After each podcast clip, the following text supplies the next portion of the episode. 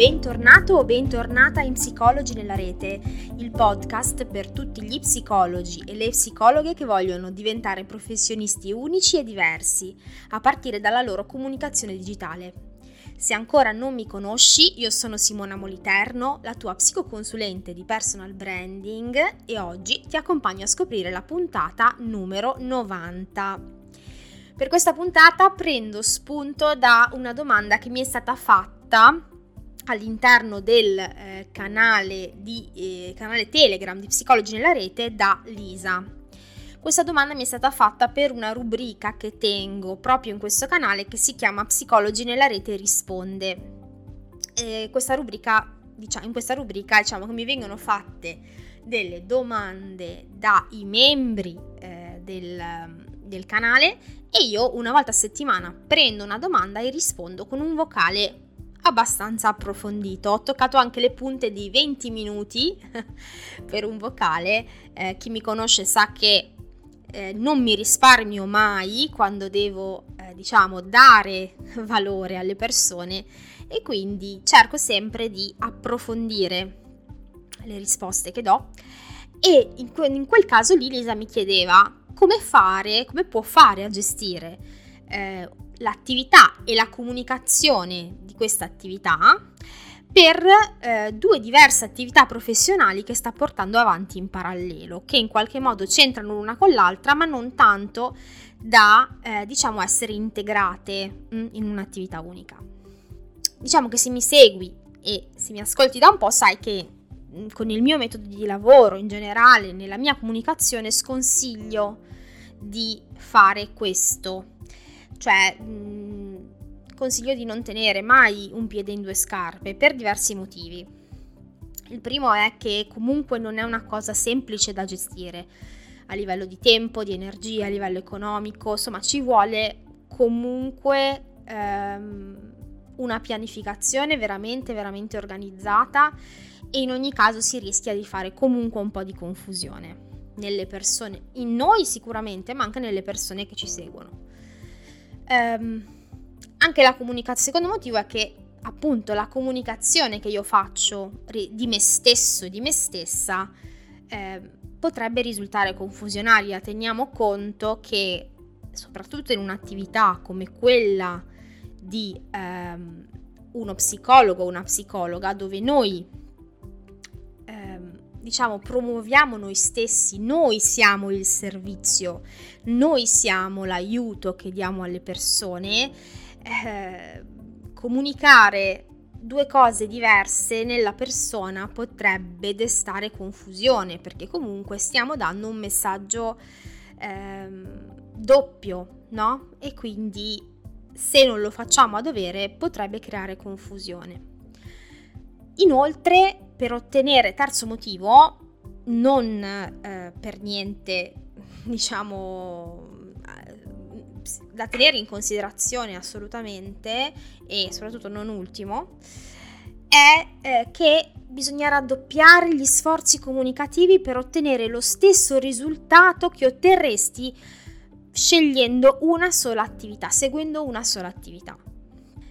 Però mi rendo conto, perché non sono nata ieri e perché comunque conosco la storia di molti di voi psicologi e psicologhe che magari siete all'ascolto, che a volte non se ne può fare a meno, soprattutto all'inizio, almeno per un periodo. Ci sono situazioni dove portare avanti due attività ci serve per pagare l'affitto, pagare le bollette, pagare il cibo, semplicemente per magari a volte mettere da parte i soldi per quello che è un progetto che abbiamo, o magari perché all'inizio, e anche questo può essere un motivo, non c'è la capacità di scegliere tra due settori diversi perché ci sembrano entrambi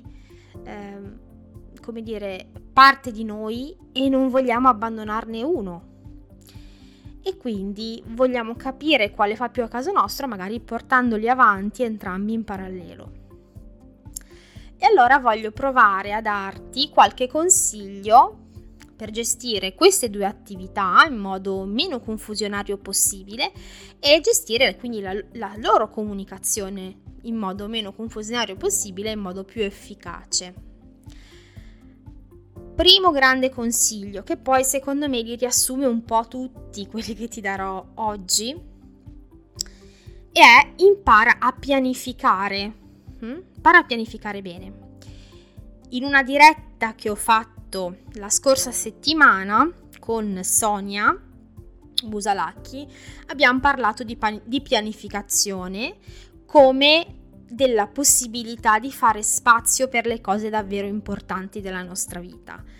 Ebbene, in questo caso la pianificazione, questo tipo di pianificazione ci viene in aiuto, perché in questo modo riusciamo veramente a fare lo spazio per l'attività A e fare lo spazio per l'attività B, in modo tale che queste attività non si vadano a incrociare e quindi non si vada a perdere veramente qualcosa di importante.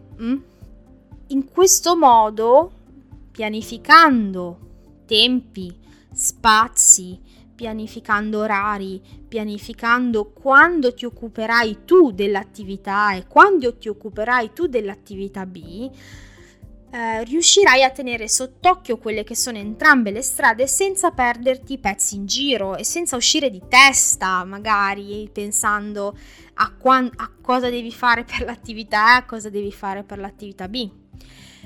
Ma riuscirai anche a far spazio per le cose importanti, tra cui, non dimentichiamolo, a parte le due attività lavorative ci sei tu e c'è la tua vita. E quindi riuscire a pianificare è sicuramente un salvagente per portare avanti entrambe le attività in modo efficace e in modo, corretto. Secondo consiglio, se puoi, deriva un po' dal primo, però è un po' più specifico, quindi ci addentriamo un pochino più nello specifico. Se puoi, cerca di dividere le giornate in cui ti occuperai di un'attività rispetto alle giornate in cui ti occuperai dell'altra. Diciamo che è molto semplice, molto facile più che altro. Se non riusciamo a fare questa divisione, se non riusciamo a mettere un confine ben netto, perdersi nel momento in cui stiamo facendo una cosa che riguarda l'attività A, pensare a quello che dovremo far dopo per l'attività B e viceversa. E soprattutto questa invasione di campo può essere fatta da noi in primis, come ti dicevo prima, ma anche dalle persone che sono coinvolte in questa attività, che magari, se non sono a conoscenza del fatto che io in quella giornata sto facendo un'altra cosa, possono invadere un po' il mio spazio rispetto a questo discorso. E questo porta sicuramente a maggiore confusione, demotivazione, frustrazione, insomma tutte quelle cose che non ci piacciono e vogliamo evitare. Quindi la cosa migliore sarebbe dividere le giornate. Il lunedì, il mercoledì e il venerdì, ad esempio, mi occupo dell'attività A, il martedì e giovedì mi occupo dell'attività B e lo comunico alle persone coinvolte per l'attività A e alle persone coinvolte per l'attività B. Lo metto nella mia comunicazione anche scritta sui miei canali e lo rendo il più chiaro possibile. Se però non fosse possibile dividere le giornate, in ogni caso i confini vanno comunque creati, in modo chiaro e vanno comunicati in modo chiaro alle persone che sono coinvolte. Quindi ci dobbiamo chiedere: chi è coinvolto nell'attività A? Chi è coinvolto nell'attività B? A queste persone bisogna comunicare gli orari in cui sono disponibile per l'attività A e quando non sono disponibile per quell'attività. Viceversa, per le persone coinvolte nell'attività B bisogna comunicare gli orari in cui sono coinvolta per l'attività B e quando invece non sono reperibile per quell'attività. Mettere confini chiari e a volte anche dire dei no. dire di no è importante e diventa necessario nel momento in cui gestisco due attività diverse. Questo ti serve per essere il meno confusionario possibile, come ti ho già detto, e per essere il più presente possibile in quell'attività che stai facendo. Perché se tu immagina una scena banalissima, mentre stai facendo l'attività A, che potrebbe essere ad esempio attività di lavoro in un'azienda dove devi fare ad esempio una valutazione sullo stress lavoro correlato, ti arriva una chiamata di un paziente che vuole prendere un appuntamento per il tuo studio, quindi l'attività B, dove fai studio privato, ok? Per appunto un lavoro clinico, ok? E in quel momento tu stai facendo l'attività A. A questa chiamata puoi decidere di rispondere o di non rispondere, dipende anche molto da se sei con altre persone o meno. Ma anche se potessi, allora, se non puoi rispondere, succederà che tutto il tempo tu continuerai a pensare alla chiamata persa e perderai il focus su quel compito che stai facendo in quel momento per l'attività e sarai meno efficace. Se anche potessi rispondere, quindi se anche rispondessi, farebbe lo stesso discorso, cioè la tua mente sarebbe sempre lì a pensare che hai dato un appuntamento a questa persona e quindi magari a che tipo di paziente potrebbe essere, che situazione potrebbe avere, e quindi ti perdi il focus, senza contare il fatto che comunque questa persona ha interrotto un'attività professionale che tu stavi facendo. Quindi confini chiari e comunicarli. Terzo consiglio, che è un po' il corollario secondo me del secondo, è: cerca di utilizzare strumenti diversi per gestire la comunicazione e l'operatività delle due attività.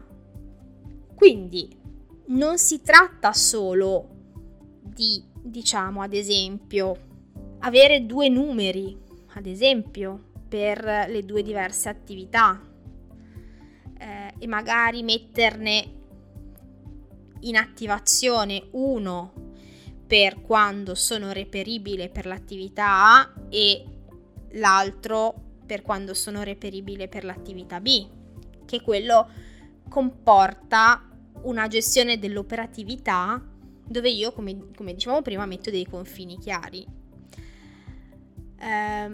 Ma è anche una questione di promozione, ad esempio, no? Quindi magari io, riprendendo l'esempio di prima, mi occupo sia di psicologia del lavoro e quindi magari faccio valutazioni per lo stress, per il mobbing, o magari faccio formazioni nelle aziende, quindi mi occupo di psicologia del lavoro, e di psicologia clinica magari per un certo tipo di persone o situazioni. Quindi ho due attività differenti. E se io voglio in questo caso promuovermi per entrambe le attività, è meglio, anzi è bene, che io divida i canali di comunicazione. Quindi che io per l'attività psicologia del lavoro, quindi dove vado a lavorare con le aziende, mi comunichi quella parte del mio lavoro su un canale dove intercetto quel tipo di cliente, e quindi LinkedIn ad esempio. Per l'attività B comunico su un altro canale diverso, che non è LinkedIn, potrebbe essere Instagram ad esempio o Facebook, e vado a comunicare quella parte della mia attività. Perché questo? Perché io sono sempre la stessa persona, che si promuove, ok? Per entrambe le attività. Ma se io dovessi comunicare queste due parti nello stesso profilo, o ancora peggio, in due profili diversi ma nello stesso canale di comunicazione, creerei una dissociazione nella persona che non capisce con chi sta parlando. Non so se è chiaro questo discorso, ma la regola nella comunicazione è sempre 1 a 1. Quindi un'attività, quindi in realtà un target uguale una comunicazione, un canale. Quindi è importante dedicare, investire tempo, energie, contenuti, approfondimenti per quel target, per quell'attività, in quel canale, a quelle persone e basta. E se ho un altro target, un'altra attività, usare un altro canale. Ovviamente questo vuol dire raddoppiare gli sforzi, raddoppiare gli investimenti comunicativi, raddoppiare il tempo, raddoppiare i contenuti, raddoppiare tutto. E quindi, come dicevamo prima, può essere complicato da gestire. E proprio per questo arriva il consiglio numero 4, che è: tieni traccia dei risultati. Tieni traccia dei risultati che provengono dalle due attività in modo distinto. Quindi sei sicuro o sicura che devi portare avanti davvero entrambe le attività per, ad esempio, riuscire ad arrivare a fine mese? Tenere traccia dei risultati ti può veramente far capire se il gioco vale la candela.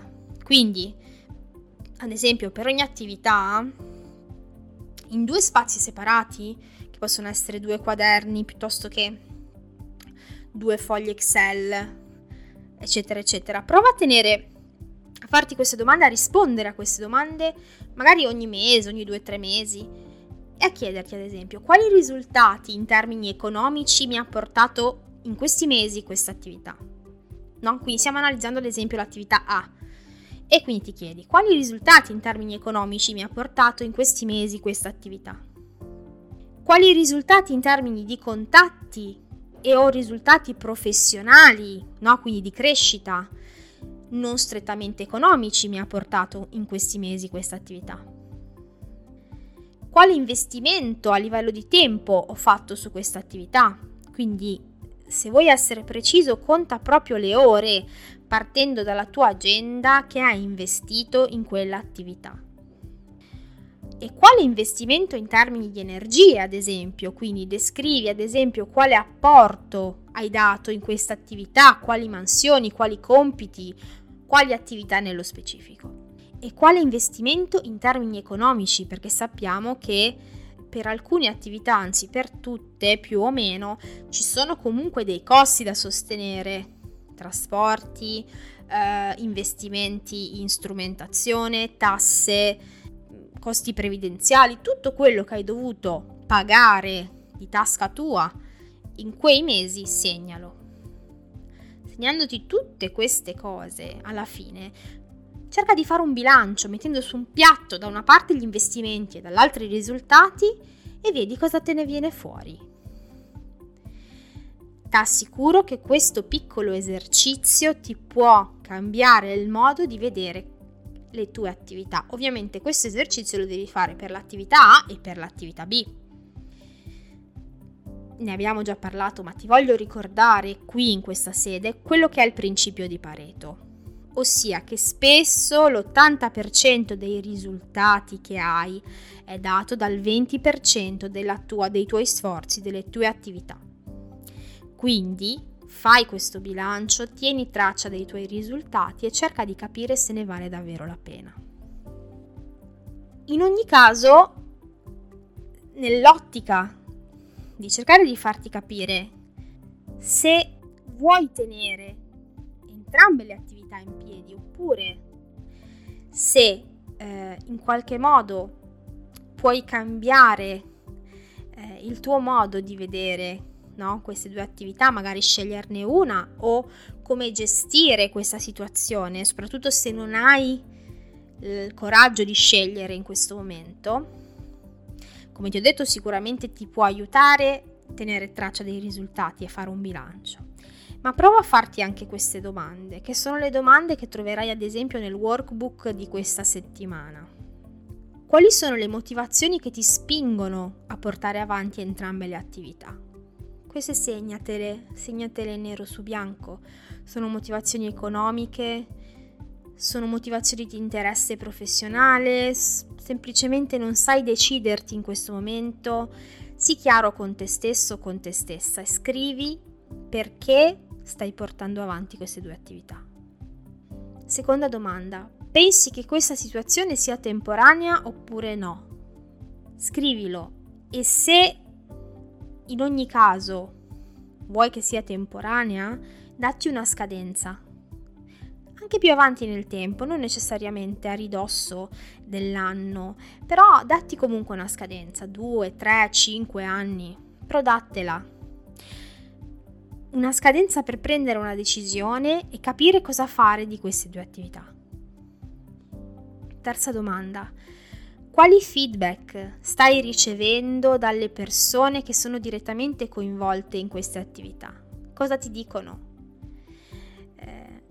Rispetto al tuo lavoro, intendo, no? Quindi che ritorni hai a livello di comunicazione da parte delle altre persone? Cosa ti dicono? Quarta domanda, ultima ma non per importanza: con quale attività ti senti come fossi a casa? Ti senti magari tranquillo, tranquilla, a tuo agio? Ti senti confidente ma anche curioso, curiosa di saperne di più? Dov'è la passione? Dove sta? Queste sono domande che ti permetteranno di fare luce, no? Di aprire una luce focalizzata sulla situazione e di capire il tuo pensiero e la tua, diciamo, il tuo investimento emotivo invece sulla situazione che stai vivendo in questo momento. Al di là dei consigli pratici che ti posso aver dato, e ti consiglio comunque di farti queste domande perché ti potrebbe aprire veramente a un ragionamento più ampio. Come sempre non ci sono risposte giuste o risposte sbagliate, ci sono solo le tue risposte che ti possono aiutare alla fine a prendere una decisione. Per oggi la puntata termina qui e noi ci sentiamo di nuovo la prossima settimana. Ti ricordo che puoi scaricare il workbook di questa puntata dal canale Telegram di Psicologi nella Rete. Se non sei ancora dentro, puoi entrare subito andando a compilare il questionario che trovi al link in descrizione a questa puntata. Alla fine, nella pagina di ringraziamento, trovi il link diretto per accedere al canale e quindi scaricare il workbook di questa puntata e di tutte le puntate precedenti. Ci tengo infine a ringraziare i finanziatori di Psicologi nella Rete su Patreon, le persone che stanno permettendo che questo progetto diventi sempre più grande di valore, che sono Maria Rosa Ranieri, Cristina Capone, Giovanna Vornia, Alessandra Badalamenti, Lisa Massei e Tiziano Cerulli. Da un paio di mesi, da 2-3 mesi, ho aperto i nuovi livelli di finanziamento, finalmente ce l'ho fatta sul mio canale Patreon, con tantissimi nuovi reward, tantissime nuove attività e c'è veramente tanto di valore in quei nuovi livelli di finanziamento e non vedo l'ora di cominciare a metterli in pratica. Quindi se sei curioso, curiosa di vedere cosa ho combinato, vai su www.patreon.com/Simona Moliterno, scopri tutte le novità e scegli il livello di finanziamento che ti piace di più. Grazie per aver ascoltato questa puntata fino alla fine, a presto e buona psicologia nella rete.